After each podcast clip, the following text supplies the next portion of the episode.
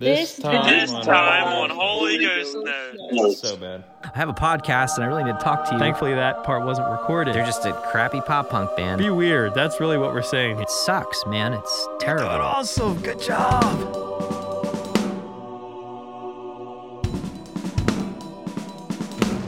Hello, and thank you for tuning in to the Holy Ghost Notes podcast. My name is Matt Greiner, and I'm with my co host, Tim Anderson. Yo, what's going on?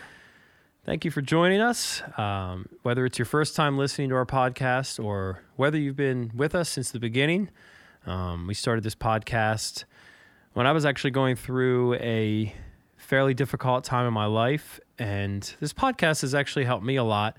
Um, if for nothing else, just to look back Yeah. and see where I was and where I am now. And I'm really grateful for that. Yeah. Um, I was actually at the doctor's office today, and it's pretty timely the conversation we have uh, tonight. Um, in light of the conversation I had this morning with my doctor, I started. I started going to this new doctor's office uh, right around the time actually that we started this podcast, right before I would say, and uh, it was a tough time. And um, my my doctor was fairly instrumental in helping me, not just with um, health issues, but also with just being there and helping me make the connection between my health and what I was going through yeah. which I wouldn't have made that connection on my own. But she's just like, well, okay, you're going through this and this is happening. Right. Um, so she knows a lot about what I went through um, and how I've learned um, to be better and, and change and um, learn from my mistakes, um, Yeah. deal with grief, all of that. and we were sitting this morning in her office for my one year checkup, like my annual checkup, just to see how everything's going. And um, she, at the end of our visit, she said, I am so happy for you. You are, I can tell you're doing really, really well. And I'm just really happy that, that you're in the place that you are now.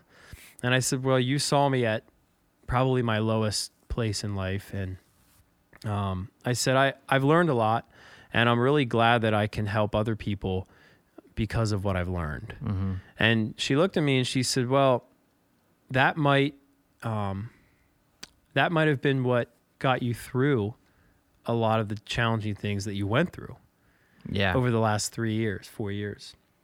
And I left and I, I thought about it and, and she's right, absolutely right. Um, but in the midst of grief and challenges and the circumstances I was in, um, you can't see that. You can't look ahead into the future and say, well, one day I'm going to be um, grateful in the sense that I learned what I did through this yeah. tonight's episode is about grief. Um, and the drum topic is about the person that we're grieving, um, which is Clare. Clare was uh, a friend of mine, um, a friend of the inner circles, and uh, just a wonderful, sweet person Yeah. that I'm glad that I knew. And so we are dedicating this episode to Clare, uh, both the drum topic and the faith topic. Yeah. That's right. Yeah, she was um she wasn't like anyone I've ever met before, you know. Um and I I really only met her for the first time in uh at uh Christmas Burns Red. Um had a, had a few conversations with her um in the inner circle group and and on some of the the group chats that we have on Wednesday nights and um so I got to know her like a little bit, I guess as much as you can from just a few virtual meetings, you know. Um, but I had heard her band's music. She had shared her, her band's music, and I was really impressed by that.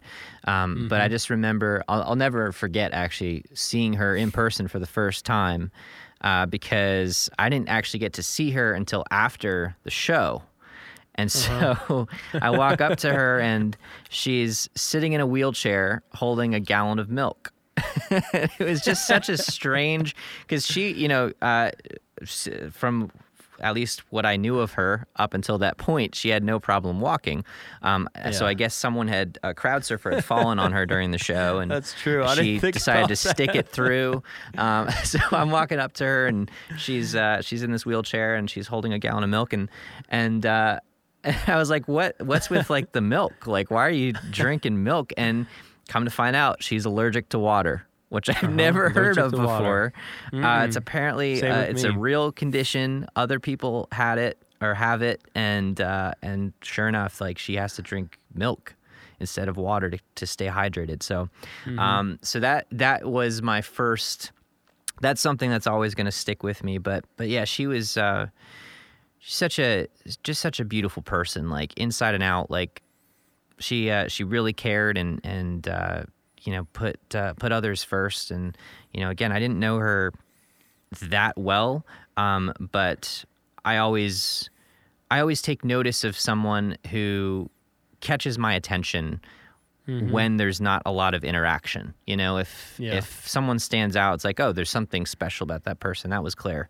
So um, it's been really tough when when um, just for everyone listening who's not part of our inner circle. You know, when we when we heard the news, um, you know, we kind of called an emergency uh, group chat, I guess, um, and you know, just kind of were there for each other and just kind of talked and um, cried and you know uh, remembered Clare. Um, and uh, you know, I'll probably talk about this a little bit in our in our grieving topic. But one thing that came to mind during that during those moments when we were all just being together was that everyone has to grieve and process loss and process pain in their own way.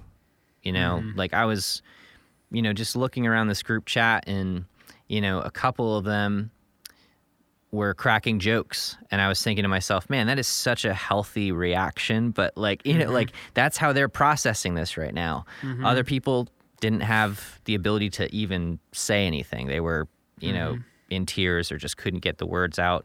Um, you know, other people wanted to just talk about, um, you know, how you know the good the good times with Clare and you know focus on on that during this time. Other people wanted to, uh, you know, just say how wrong it is that this happened. You know, so everyone was like processing.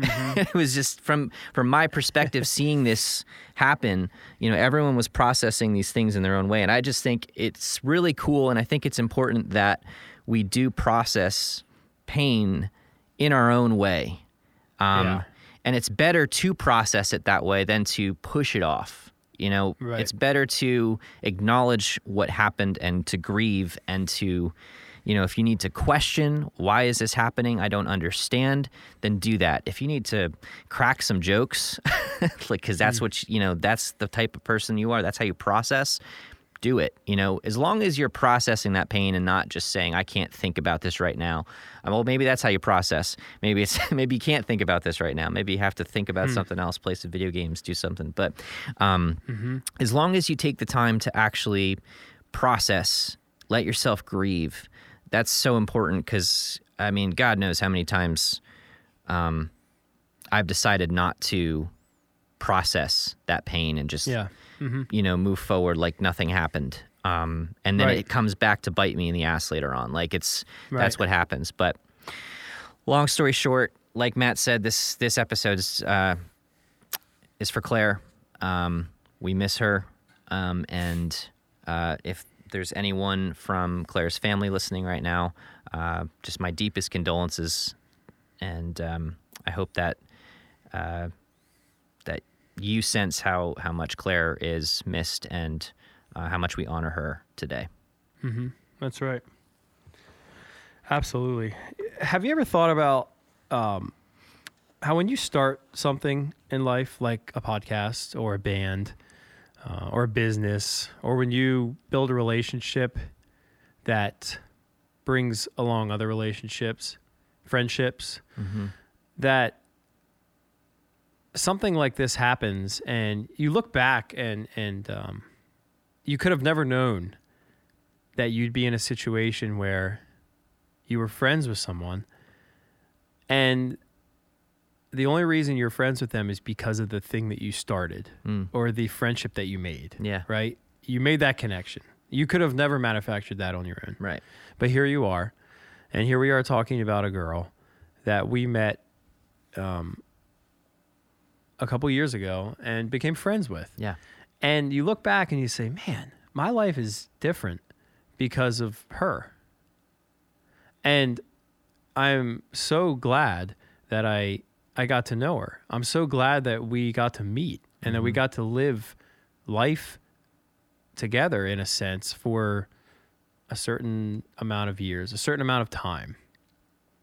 And I think as I look back on um, period of my life when I was going through something challenging, I I can't help but think that we like to take for granted how much time we have with anything. I mean, it's it's one thing to say I hope to live to be 80, right? Yeah. But then we on on a micro scale, we look at, you know, at other things. Like I hope my band makes it 5 years Right. or 10 years.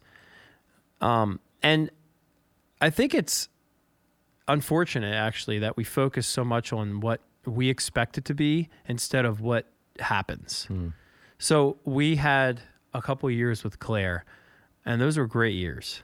And I'm I'm here today celebrating the fact that I got to know her, Yeah. that I got to meet her, that I got to spend at least a certain amount of time with her. Yeah. And I think that that's a, a pretty a pretty good way of looking at life in general because we really can't control much. Yeah, I mean, I can control what word comes out of my mouth next, but that's that's really about it. Uh, there's there's not a whole lot can't that even we're do that actually in control sometimes. I really can't. I really can't.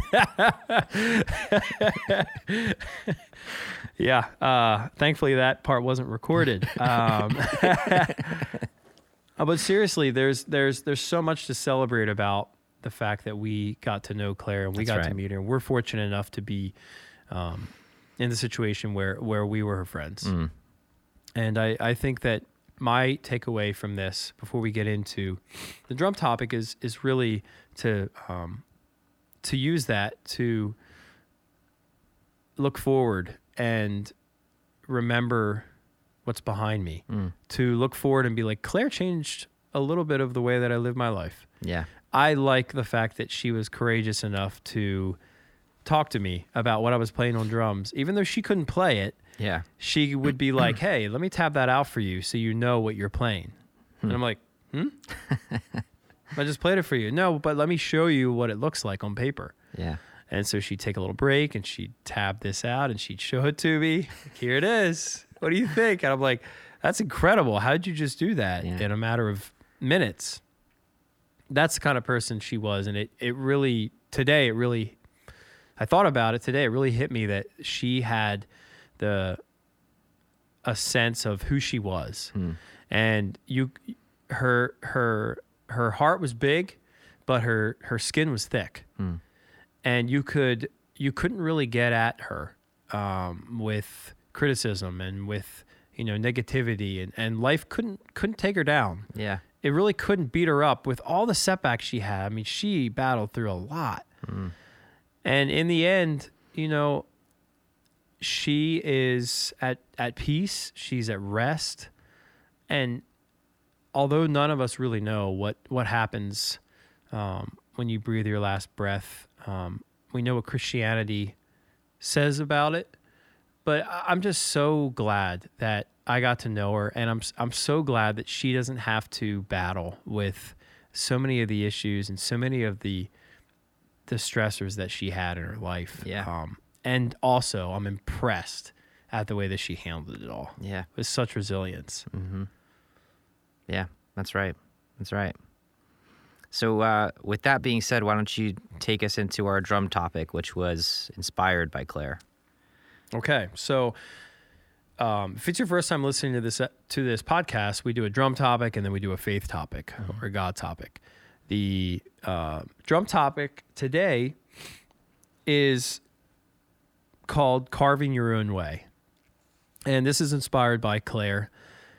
I remember doing Zoom lessons with her over the years and just seeing how excited she was to be playing, to to be inside of this glass house that um, she had made. It contained her drums. It contained most of the noise of her drums, and she's like in her happy place.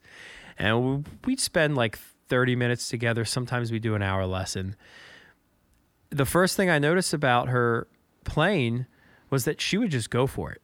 If I showed her something I learned from Matt Garstka that was pretty technical as a way of figuring out what skill level she is, she she couldn't play it, but she would try. And she would she'd mess up and then she'd start over again. She'd be like, ah, you know, just just you know, j- just give me a second. I'm like, yeah, I'm, I'm just here watching you learn this thing, figure it out. And um, that's not all that common to see in a student. You know, typically you see students who are like, ah, I'm not, I can't play that, and they, they aren't even going to attempt to start playing it. Um, she did, and I was always really impressed by that. And then alongside of that, she would take a piece of paper and she would notate what I just played. And she would show it to me, like, this is what you just played. This is what it looks like. And then she'd say, I'm a visual learner, so I need to actually see it to get it. And I'm like, well, I'm actually like that too, but I, I'm not, I can't tab drums as fast as you Different strengths. Yeah.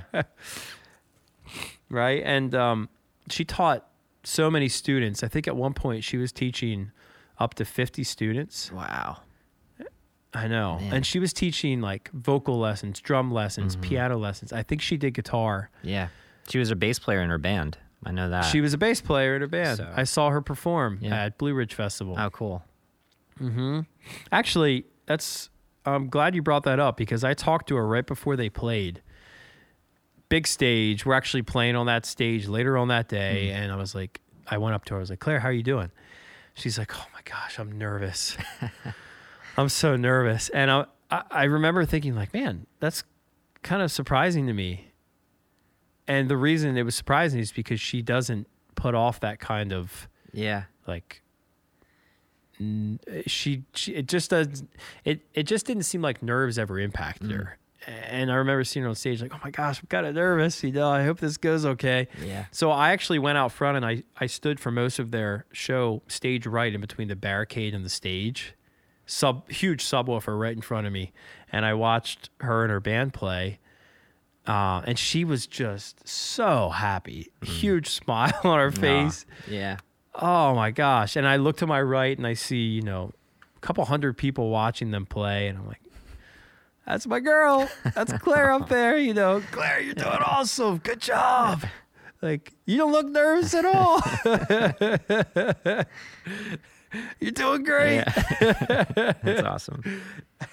Papa Matt. So, yeah, exactly.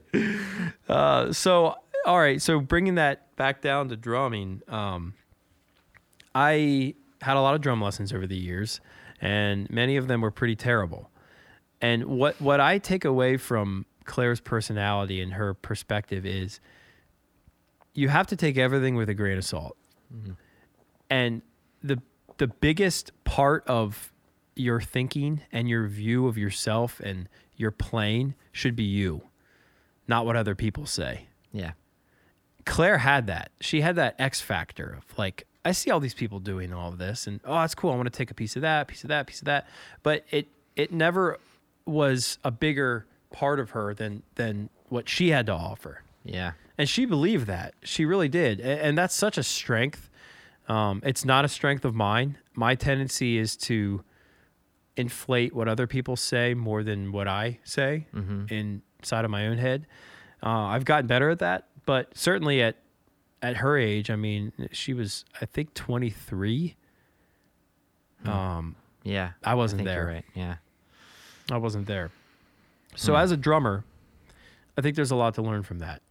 What you have to offer, what you've been given, what's in your DNA and your playing is so much more important than what you're taking in from the outside. All of those are influences, but it should never be the primary thing because what you have to offer is yours. Hmm.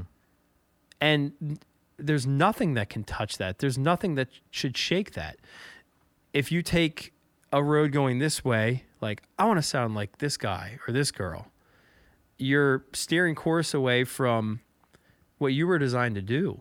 Yeah. And it's it's great to have those things speaking to you. But it's it is of most importance that you stick to what you have to offer. Mm-hmm. And, and that's really what you have to offer the world, not just yourself. Yeah. That's right. Yeah. I think that the phrase, you know, stay true to you is what Mhm. ultimately applies here, right? It's I, it's funny that you that, that you're saying this because this is such a good reminder to anyone at any point, no matter where you are in your drumming. And it's you know we talked about like five ways to improve your drumming. I would almost group this in with you know if we were to come up with like 10 ways this would be like on that list of like Yeah. stay true to you and and it's um one of the uh, I had a conversation with with someone who I idolized as a musician um when I I was probably 9 or 10 I was really getting into pop punk MXPX and Blink 182 and I think Relient K might have come out with their first album or something like right around that time. And uh, so I was this you know 9 10 year old and and I will always remember what um he said to me. His name's John John Ikowski. I'm not sure if he's listening. Probably not. But um he said uh, that the best thing I could do is to um, just well, so he was referring to me vocally, but he said just sound like yourself.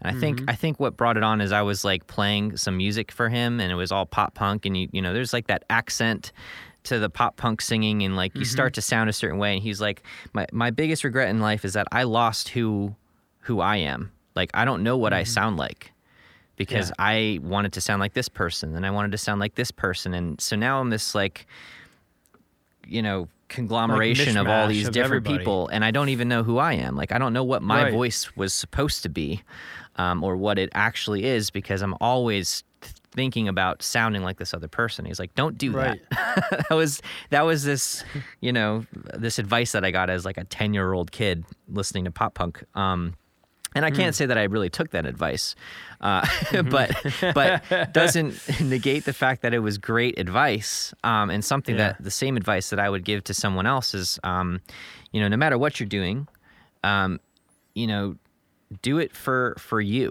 You know, Yeah. you have to ultimately be happy with with your playing or your sound like so do do what you love you know make it sound like you um it's uh it's something that that I can say that I've struggled with uh at many points in my musical career if we can call it that and it's mm-hmm. like that that struggle of like do I do what what makes money in mm-hmm. music? Do I sell out, so to speak? Do I, you know, just play what I'm being told to play, or do I do I be myself? Do I stay mm-hmm. true to myself, and do I, you know, be happy with what what this is? Um, And uh, I mean, I don't. I, I think I've done a little bit of both at different times. Sometimes I've done the sellout thing where I, you know, I get the gig and I play what I'm supposed to play, and it sounds like Uh-huh.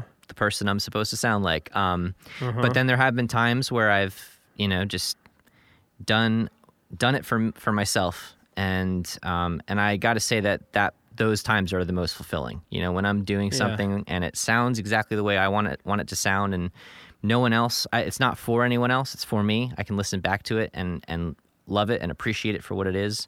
Um, that is uh, very fulfilling. Um, Mm-hmm. So, um, Yeah, I agree. yeah. I I just had a thought while you were talking. Um, sometimes I think about it like this: no one really knows what they're talking about. Is is a pretty decent start to doing the thing that you're doing. Yeah. See, because the thing that happens is you, if you look around and you say, my gosh, everyone knows exactly what they're doing, everyone knows exactly what they're talking about, you stop trusting yourself and you start trusting everybody else. Mm-hmm. And in my experience with drumming, at least, at least, it's the case that when I listen to interviews from some of my favorite drummers coming up through, uh, they talk about the records they were doing when I loved them, and they're like, uh, we didn't we didn't really know what we were doing. We just sat down and played. Or oh my gosh, I had terrible technique when I recorded that album, and I'm like, what? Mm. I looked up to you like I thought you were the gold standard for how things should be Yeah. done. Yeah. Trust yourself is a much better place to start than trust everybody else. Right. Because here's the thing everything is always changing. And there are certain things that are close fisted, you know, com- completely true all the time. And then everything else is open to interpretation. So, okay, here's a good example. Um, Blink 182 just announced that they're coming back with Which Tom. I am so stoked about. Same. and most of the world is. And Tom's voice is not a voice that if you heard um, without music, you would say, oh my gosh, he has a phenomenal voice. Yeah. but there is no better voice, in my opinion, for Blink 182. That's right. It, it, it is perfect in every way. Mm-hmm. And if Tom would have said to himself in the beginning, I don't know much about Tom, but uh, maybe he did say this, but if he would have said in the beginning, like, I need to sound exactly like that guy, Yeah. Then we would have never had Tom, Mm-hmm. which is the voice of our childhood. I mean, it's like his his voice is so awesome and so Mm-hmm. unique. And I mean, it is. It's just like, it's perfect for what they're doing. Yeah. Um, that's the kind of creativity. That's the kind of trusting yourself that I'm talking about here. Yeah. Because if he would go into a collegiate setting and and have lessons with a vocal trainer and be like, "All right, how am I doing?" I, my guess is they would rip him to shreds. Be like, "You're not. You don't have good technique. You're you're pitchy. you know, there's all these things wrong with your voice. My gosh, you're a mess." Um, and instead, he goes in and he he captures this idea of like what it is to have teen angst and what it is to to sing about things that uh, are are per, are pertinent to so many of us that, that we feel like we are understood. Yeah. you know, when he's singing it, and it's so fun to sing along. And I, I think some of it is because um, I can't sing very well, and I I have fun singing to Blink One Eighty Two because it's like oh okay like I I can hit those Yeah, notes actually right. pretty pretty well.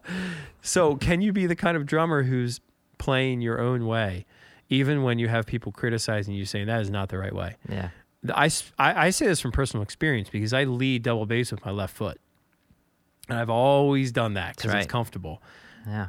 And fortunately, I haven't been ripped to shreds too many times for it, but it's definitely weird, odd. I, I have gotten a lot of like um, funny comments about it, and I've just stuck with it. And I'm really glad that I have because it's it's natural to me, and I've been able to come up with rhythms on my feet that um, are different than people that lead Right. right-footed that are normal Yeah. Yeah. that don't have wires crossed in their brain like me.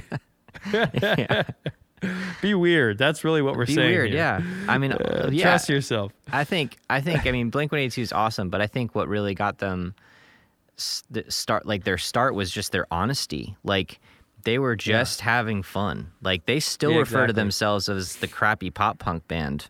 Yeah. Like they're just a crappy pop punk band that hit it big, you know?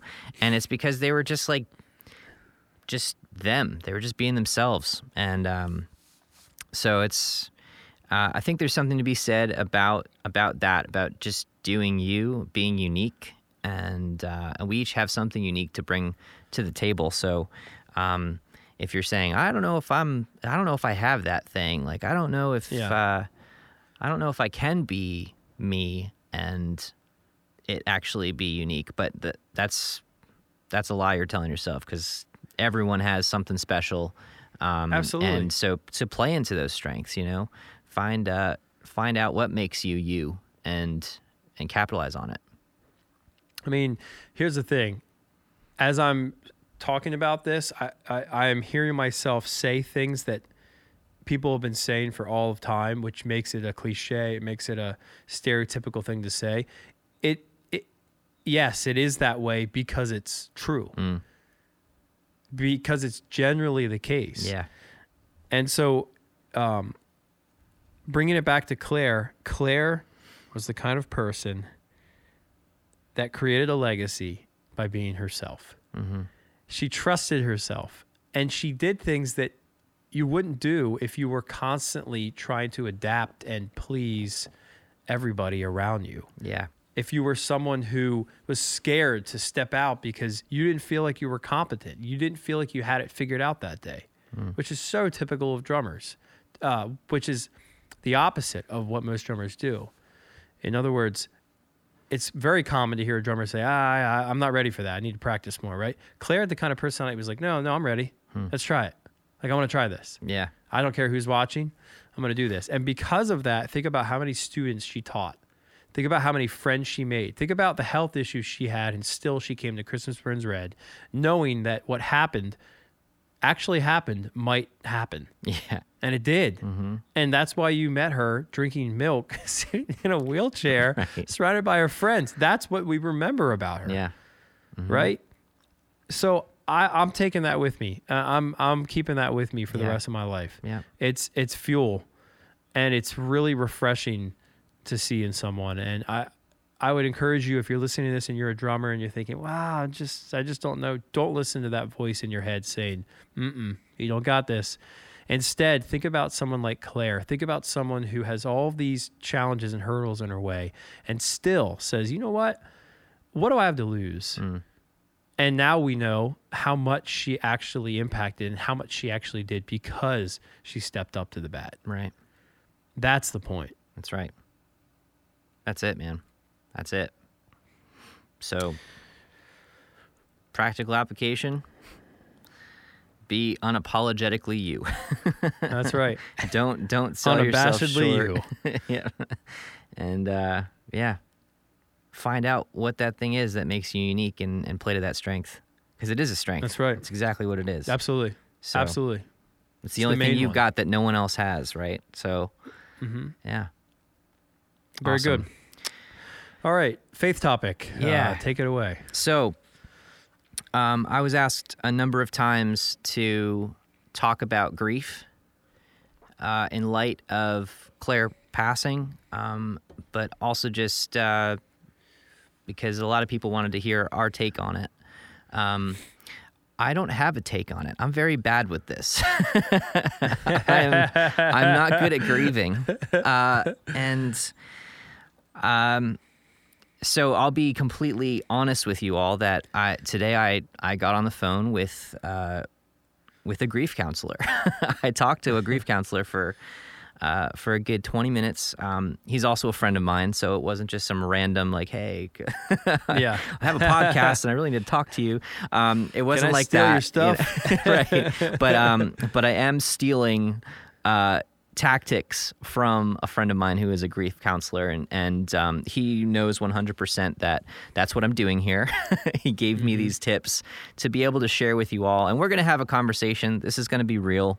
Um, I know for a fact we're not going to follow all of the notes that I have from uh, the conversation that I had earlier, but um, but that's okay. Um, ultimately, I- I just want to be able to hit this um, for everyone listening. Uh, I want to be able to hit this for the inner circle who um, are grieving Clare alongside of us, um, but also for anyone who is grieving or has grieved or um, will grieve. Like this happens. This is this is what happens in life, and I'm sure at some point um, this is going to be something that you struggle with, and and so hopefully we can cover this. And I have a feeling it'll be more of a grief part one than uh, you know full on. We we covered this and hit it hit it well in its entirety, but but we're going to do our best. So. Um, so- Grief chapter one. yeah, grief chapter one. Uh, so, so I, I mentioned I, I'm not good at grieving, um, and I mentioned at the very beginning of the episode how you know we all need to process things. Um, so I'm I'm just going to start by telling a story. Um, I've mentioned before that my wife and I had a miscarriage. Um, I've I mentioned on this podcast that that that this happened, and you know, I kind of we approached it head on. At the time that this happened, um, I was thinking 100% about my wife because this this was something that she was physically going through. Um, so I was thinking about her and the pain that she was going through. I was just trying to be there for her to support her because this is her pain, and I don't understand what this Right. is, what you know, what she's going through. So I was just being supportive. Um, around the same time, um, friends of ours lost their baby a day after uh, she was due. And so in my mind, I was like, man, I I have nothing to complain about. Like, th- I, Yeah. this is nothing. And I just shrugged the whole thing off to the point where people were like surprised that I was talking about it. Like we were being open about it. And I actually ended up getting in a lot of converse, really good conversations with people who were like, yeah, I've, I lost, you know, we had a miscarriage too. We just never told anybody. Like that happened because I was open about it. But at the same time, I wasn't processing any of it. I wasn't grieving. Um, mm-hmm. and here we go, like a year later, hits me. Oh my hmm. gosh. I lost a child. Like hmm. I lost somebody. I lost you know someone that was my own and I I never I had never put it together. I had never processed it and then like out of nowhere I was just like was bawling for hours. Like it just hit Oh. me so hard. I ended up writing a song because that's how I that's how I process things. Right. um, and uh, you know, and and it and it dawned on me that like, man, like this was just sitting there. This was a burden. This was a weight on my shoulders that I I hadn't processed this. I hadn't grieved this, and then it hit me out of nowhere because it had to. Like I had to Yeah. grieve this. I had to Yeah. process this. Um, and I and I kind of made a commitment to myself to like I don't, I don't want to let that happen again. Like I don't want it to take a year for me, and maybe it will for some of us, but like I don't want it to take a, a year for me to accept the fact that I need to grieve and process this. I don't want to push it off and just pretend that it'll go away on its own. Um, that being said, losing someone is it's like losing a limb, right? It's um, you learn to move on without it, um, but it's life is never quite the same, right? Um, and sometimes that can work to your benefit. Sometimes that makes you a stronger person, right? So I'm going to start with a question that um, that my friend and, and grief counselor asked me at the start of our conversation. So Matt, picture picture um, and everyone listening, picture the the hardest moment that you've ever had to experience in your life. Um, Just imagine uh, being in that place. If you had the opportunity right now to remove that thing from ever happening to you, would you do it?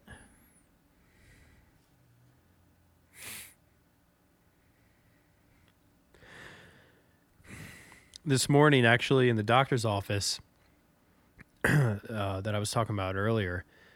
Um, it, actually made me think about this, and uh, on the way home, I thought back to something that um, that I had written to um, to this person, and what I had said was, "I will never wish we hadn't met."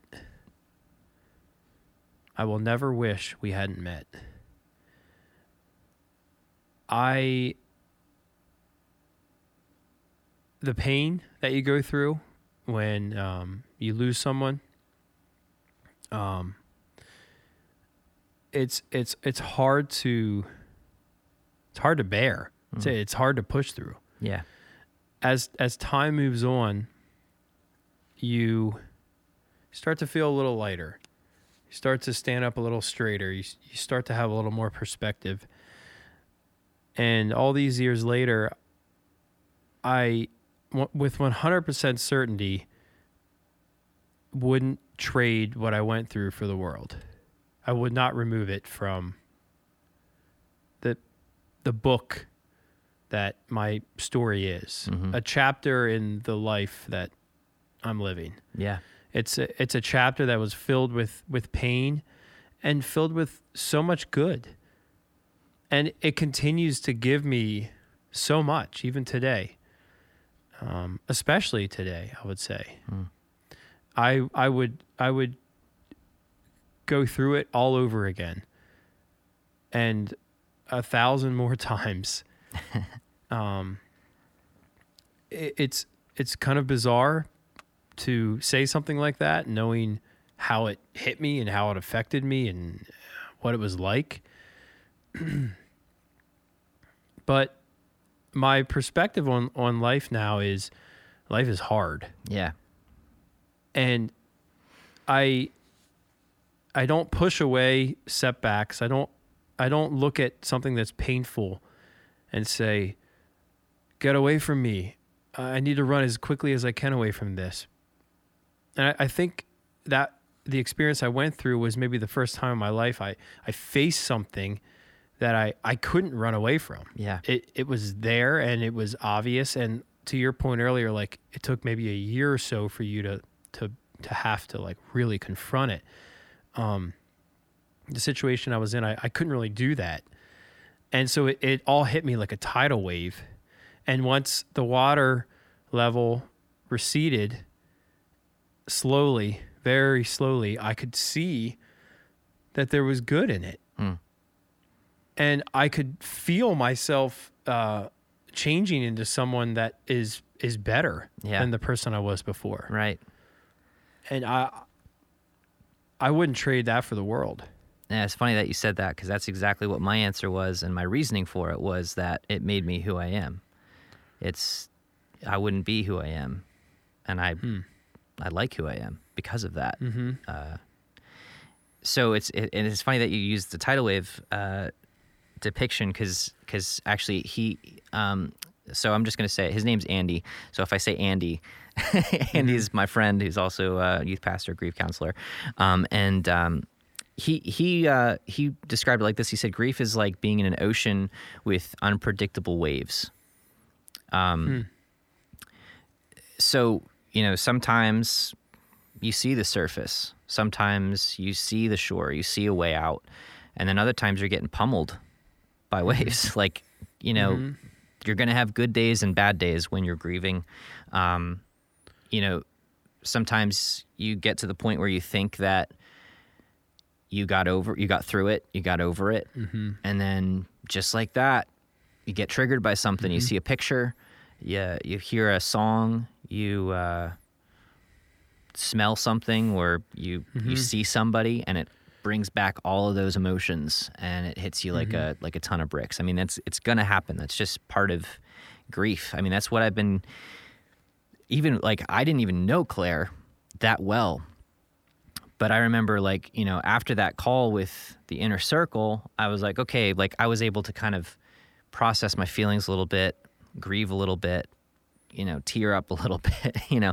But then mm-hmm. I was like, okay, I, you know, I did it. And then a couple days later, it hit me again. Like, holy mm-hmm. crap. Like, I was in mm-hmm. shock. Like, and that's just the process of grief. And you kind of have to just let it happen, right? so, um, so what do you what do you do with that right it's like so where i kind of want to take this conversation is you know we're we're right now the state that we're in you and i the inner circle we're in this place of grieving clare. We're we're trying to figure out why it happened uh you know at times we're we're mad at god for allowing it to happen um and we you know we don't understand and that's completely normal. That's a human response to this happening. Like you know that, that's it's it's healthy you know? Um i i there's so many like laments in the bible. Uh like look at the psalms you know where david's just like crying out like why god? How could you do this? How could you let this happen? Like you know it's not fair. And and that's that's a healthy way to respond. Yeah. you know we need to do that. We need to take time.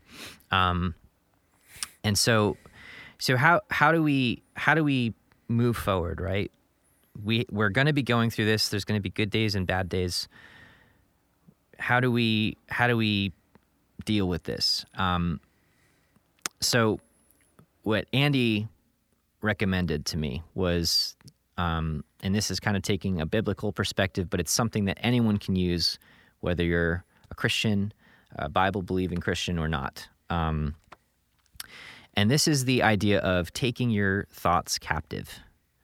Um, as we've talked about in this podcast on just about every episode, um, there is so much that happens in your mind. It's, you know, a daily struggle. Drumming is mental, uh, life is mental. it's something that you have to uh, be conscious of. And so taking your thoughts thoughts captive is just an idea of having um, you know some control over your thoughts and what you do and and how you you know the positions that you put yourselves in. So um, what Andy was telling me is you have to fight back in the battle of your mind. And sometimes the hardest the hardest time to do that is when you're confused and you're hurting and you don't understand um, and it's easy just to reach for the bottle or uh, you know to do you know self-harm cutting you know i've been there. Um, and so you have to take those thoughts, thoughts captive. You have to fight back. Um, proverbs 4.23 was a verse that he brought up specifically and, and, and it basically says like the most important thing is that you guard your heart. Um, so what does that mean? Um, and I'd like to explore that a little bit because I definitely have some practical ways uh, of applying this. It's I, I want to make it clear that it's okay to be hurting. It's okay to be grieving.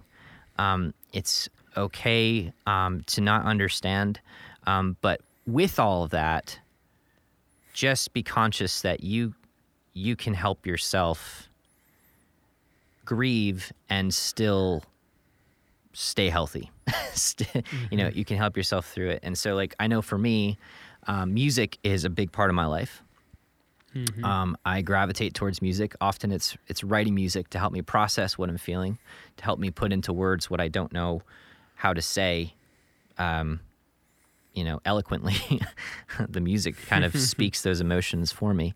Um, you know, but I also sometimes tend to listen to the music that's going to make me feel more uh, vividly what this feeling is. You know, I'll reach for the depressing music when I'm feeling depressed because I want to feel it even more. I want to feel that. Um, you know, uh, I want to reach for alcohol because it numbs the pain. I want to, you know, what whatever it is, Um, I think what we need to do in this situation is to remove those things, even if it's just temporarily. While we're in this mm-hmm. state, don't subject ourselves to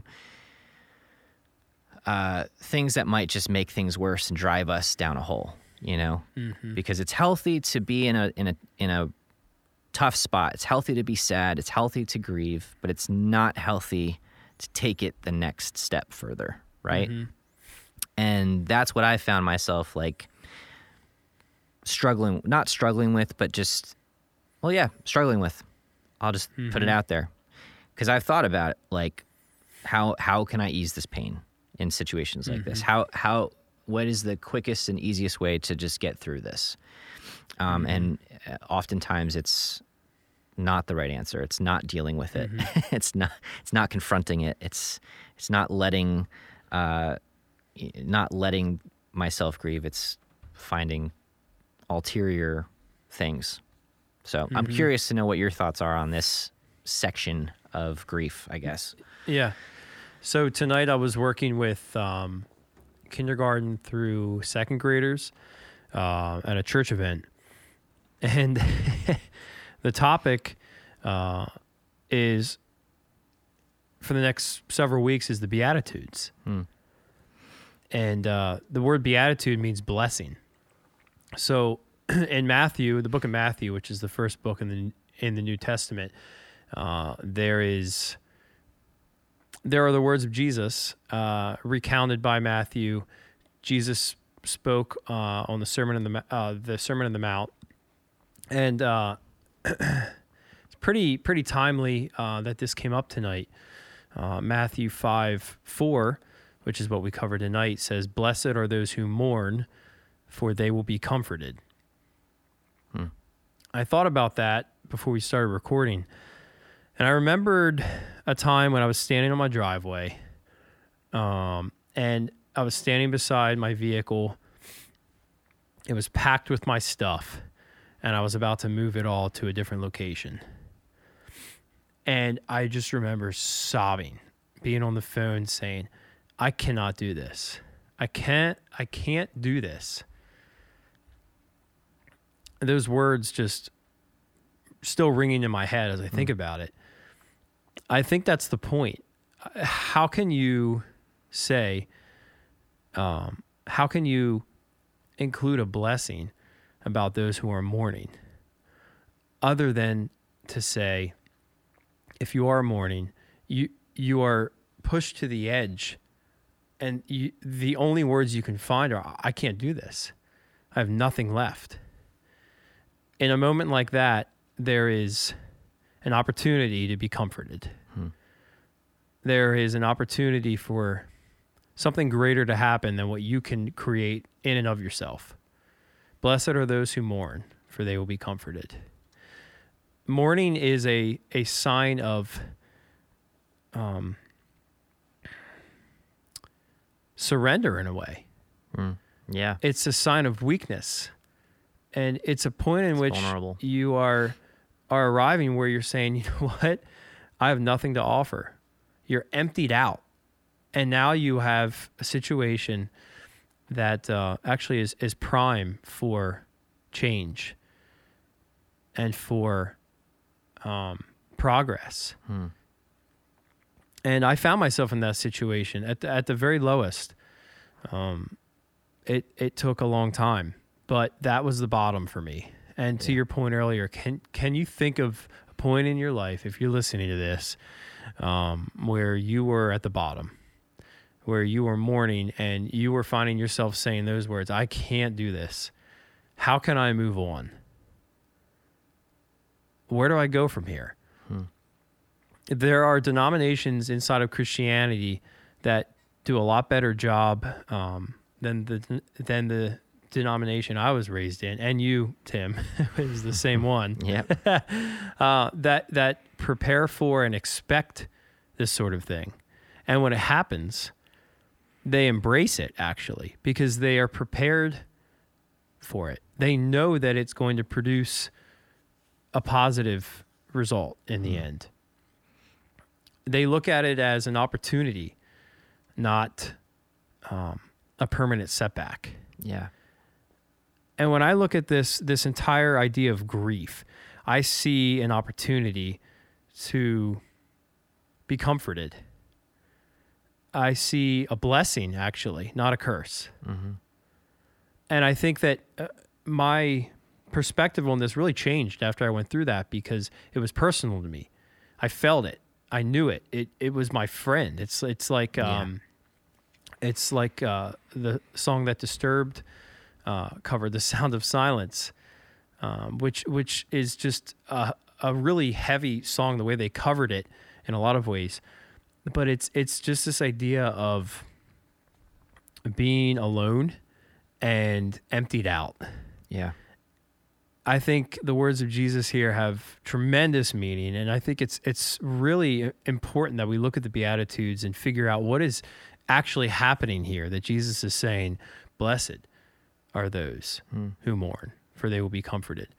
In a time like this, you know, um, if we were to go to Clare's house and we were to walk in and her dad's standing there, um, if I was a grief counselor, I would walk in and I would stand there and I I wouldn't feel the need to say anything. Just being there is a sign of comfort. Yeah just being with the person who has this tremendous loss and letting them know that, hey, I feel that loss too. And there's really nothing you can say, there's really nothing you can do. Yeah. In a moment like that. when I was in that place, I didn't really want to be around anybody. And I, I think that that's actually a pretty healthy place to be because you're having to face it. Hmm. There are obviously lots of stages of grief. Uh, we all know what they are and, and how they progress in different ways for everybody. Um, but like you said earlier, it's it's really important that everyone faces grief and deals with it in their own way. Yep. Instead of looking at this textbook template for how to get through it. Yep. But I, I think the bottom line for me was knowing that this was a really difficult place and just crying out physically, actually crying out and saying, I cannot do this because there's an opportunity for something really great to happen. Right. Yeah. And that's where there is hope, right? Um, so I think it's interesting that you said, you know, you know. So I, I, when you're when you're going through this, I think there are things for sure that you need to process yourself by yourself. But I also think, um, you know, so the first thing that that we did in the inner circle was be together you know? And i mm-hmm. don't remember if I if i said it at the beginning of the episode or in the pre-roll but like our that was our first instinct as a group was like mm-hmm. clare's gone. We need to we need to be together. And we just sat there together. And i think mm-hmm. it's really important that it's important to know that you can get through it on your own and there's going to be times of healing that need to happen when you're by yourself. Right. Um, there are going to be certain things that are going to dawn on you, and, and you're going to start to process while you're by yourself, and you're going to have to deal with those things on your own. But it's also important to know that there is there are people around you that you can go through this with. You know, there's there it's it's really important to uh, to have that community. Um, so Andy told me a story actually about this exact thing, and he was telling me about um, uh, there was like a, a filing cabinet. He works at a church. One of his uh, one of his youth group students was there with him, and there's this big, heavy filing cabinet that they needed to to bring to the dumpster. And so he was sitting there with his um, with uh, his student, and and the student was like, "All right, let's do it. Let's let's get this in the dumpster." And, and Andy's like, "No, no, I've got some guys coming. They're going to help us uh, get this to the dumpster. We're not going to do this by ourselves." And uh, and the student's like, "I can do it. Wa- Watch watch me do it." And he does it. He he takes his filing cabinet and somehow gets this all the way across the parking lot into the dumpster. Um, it goes back inside. The guys, you know, the other guys that were going to help come out and like, what? What happened to the filing cabinet? Oh yeah, he, he did it himself. um, and then uh, Andy was telling me that at some point they were like, "Wh- where is this kid? And they start looking around the church for him, and he's passed out on the couch because he was so tired from doing that. And then apparently he was complaining the entire following week about being sore. And it's like, okay, Right. so he did Back it. He did it himself. He did it. He got through, he got through it. He completed the the job. But how much easier would it have been if he had Yeah. just waited for those three other guys to show up and then five of them Mm-hmm. took that heavy filing cabinet and got it to the dumpster? I mean, it would have been so much easier. And so that was kind of the picture that Andy brought to me. It's like you can do this on your own. Like you can get through it.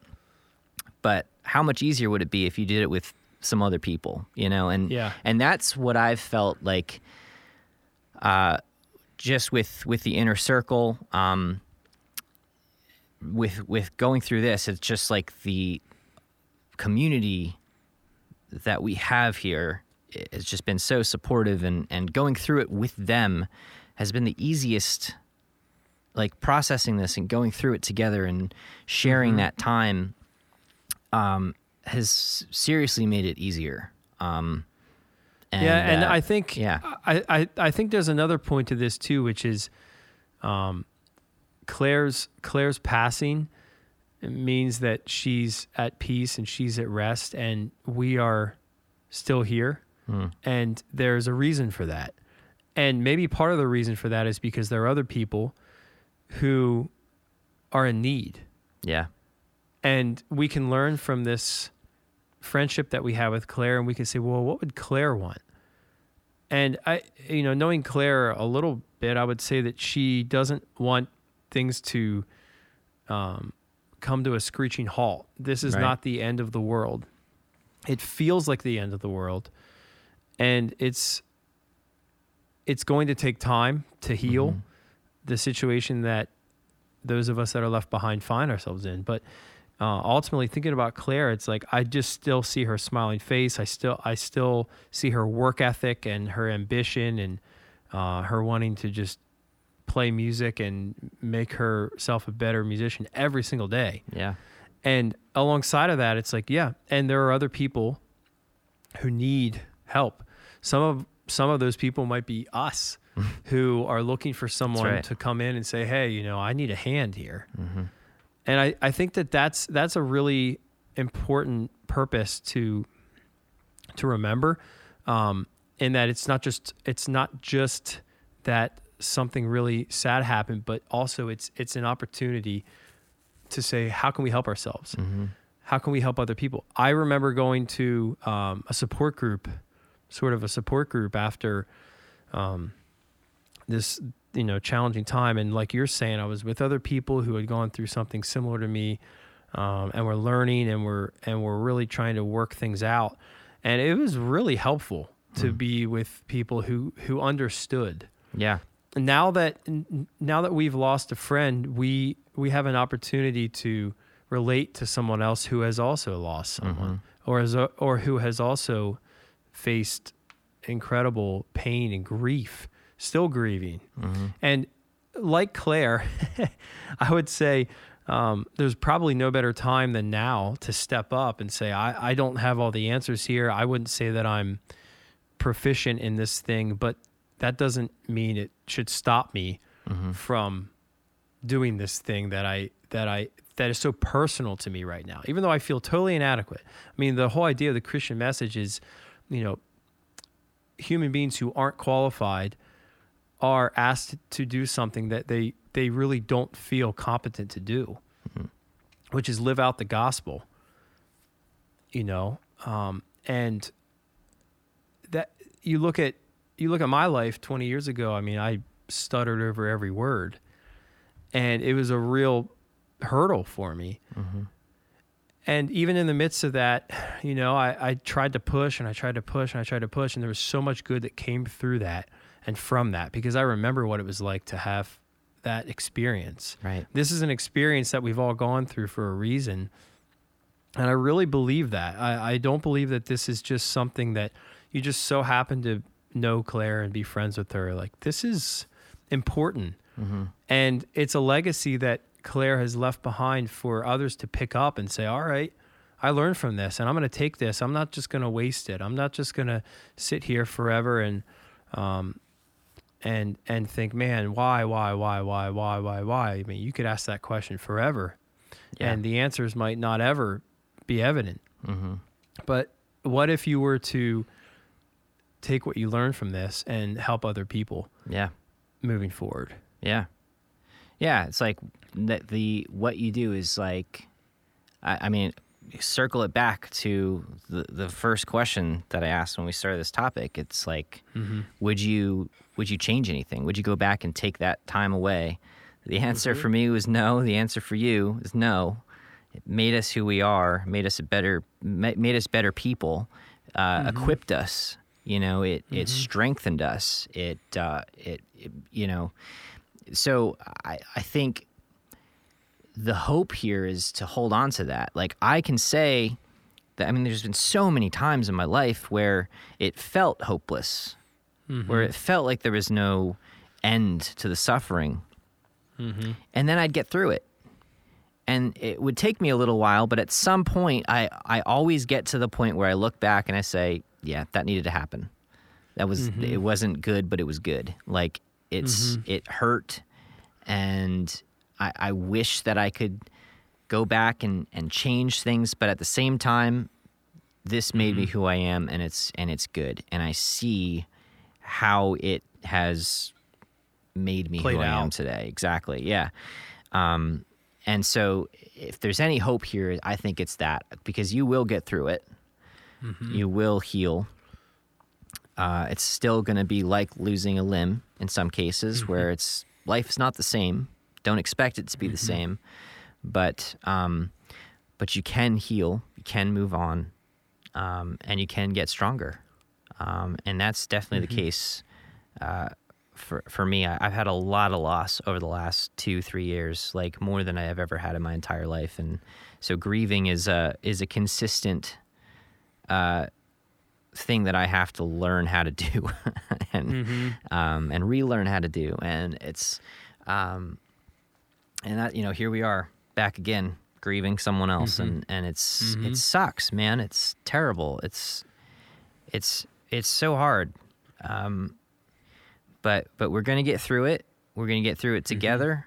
Um, and we're gonna look back at some point and say yeah that made me stronger that i needed that Yeah. Do you remember one of our first episodes? We talked about Horatio Spafford losing his Mm-hmm. his four girls, and um, you know, imagine the loss.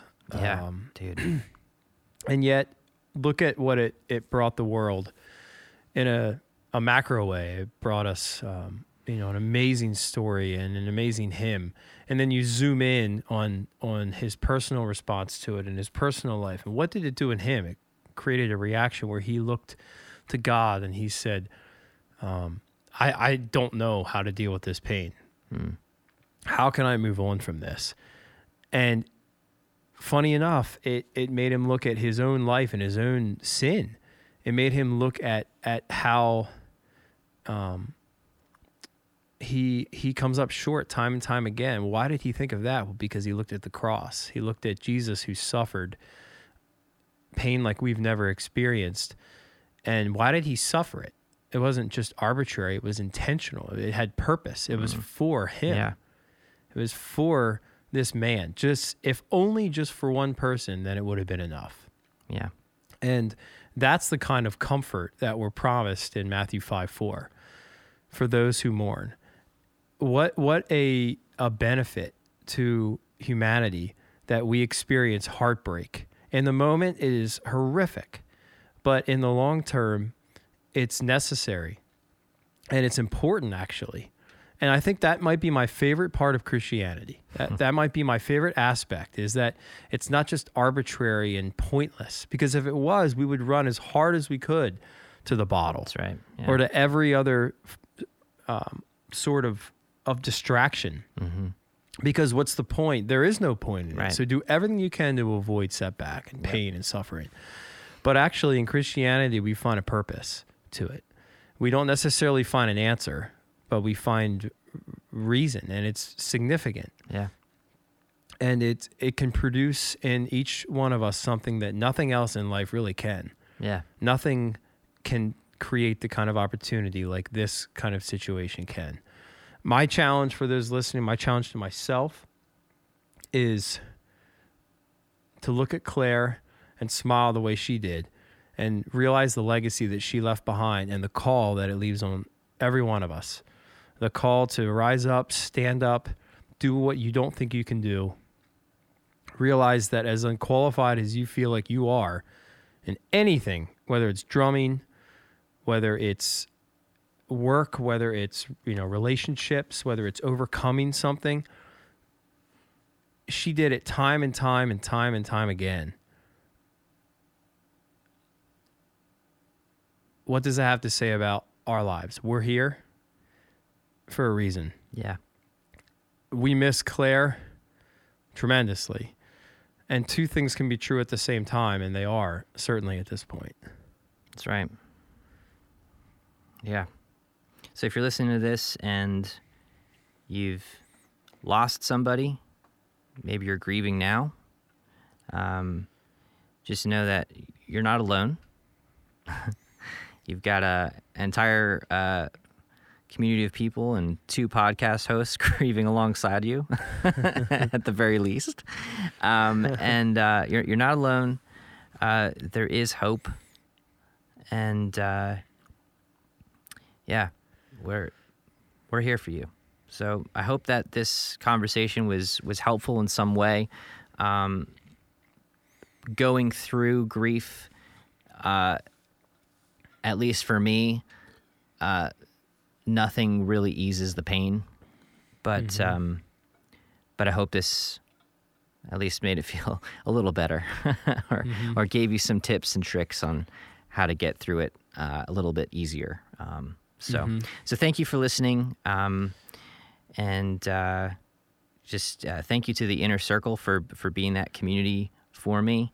Uh, I encourage you uh, encourage you all to find uh, a group of people that you can be yourself around and that you can uh, cry with, uh, process with, uh, sit in silence with. Um, it's really important um, not to go it alone. Um, and uh, I guess speaking on that, not to do the shameless plug thing, but we do have an amazing community of people surrounding this podcast. Um, uh, and I say it every time. They really are just an amazing group of people that really care, um, and we're all grieving and processing this together. Um, if you're interested in supporting the podcast and being a part of this community, um, I'll keep it simple. Check out patreon.com slash Holy Ghost Notes. Lots of different tier levels. Um, and honestly, I'm going to throw it out there right now. Um, if you can't afford it and you need help, uh, still reach out to us, Matt and Tim at the holyghostnotes.com uh, or Instagram, Holy Ghost Notes. Um, reach out because um, no one should have to go through this by themselves. So, so Amen. hit us up. Um, yeah, and we're gonna do something a little different to end off this podcast um, episode. Um, being that Clare was a big part of our inner circle community, um, I've asked uh, uh, a number of people uh, in the inner circle uh, if they're interested. Um, they're going to uh, be sharing just a, a little message to Clare, and I'm going to uh, we're going to have those play after we wrap up here. Um, so feel free to listen if you want to. But um, this this episode is in honor of Clare, and uh, I can't think of a better way to end it off than to have uh, her friends and family uh, be able to to you know share that. So Yeah, that's right.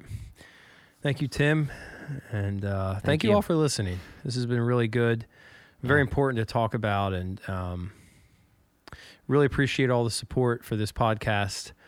Uh, if if nothing else, in our three years together, has uh, has reinforced the fact that it's important that we have these conversations. Uh, it's this because Clare was a part of it, and uh, That's right. she really supported it. She really got behind it, and I, I I'm really grateful I got to know her. yeah, me too. Uh, we miss you, Clare. We got to end off the way that we always do, and Clare was uh, one of the best at it if I've ever seen it Let's do it for Clare. for Clare.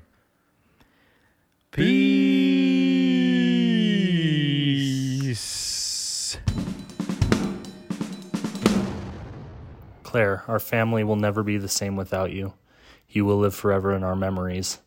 The inner circle loves you so much. Rest in peace, Milk Dad.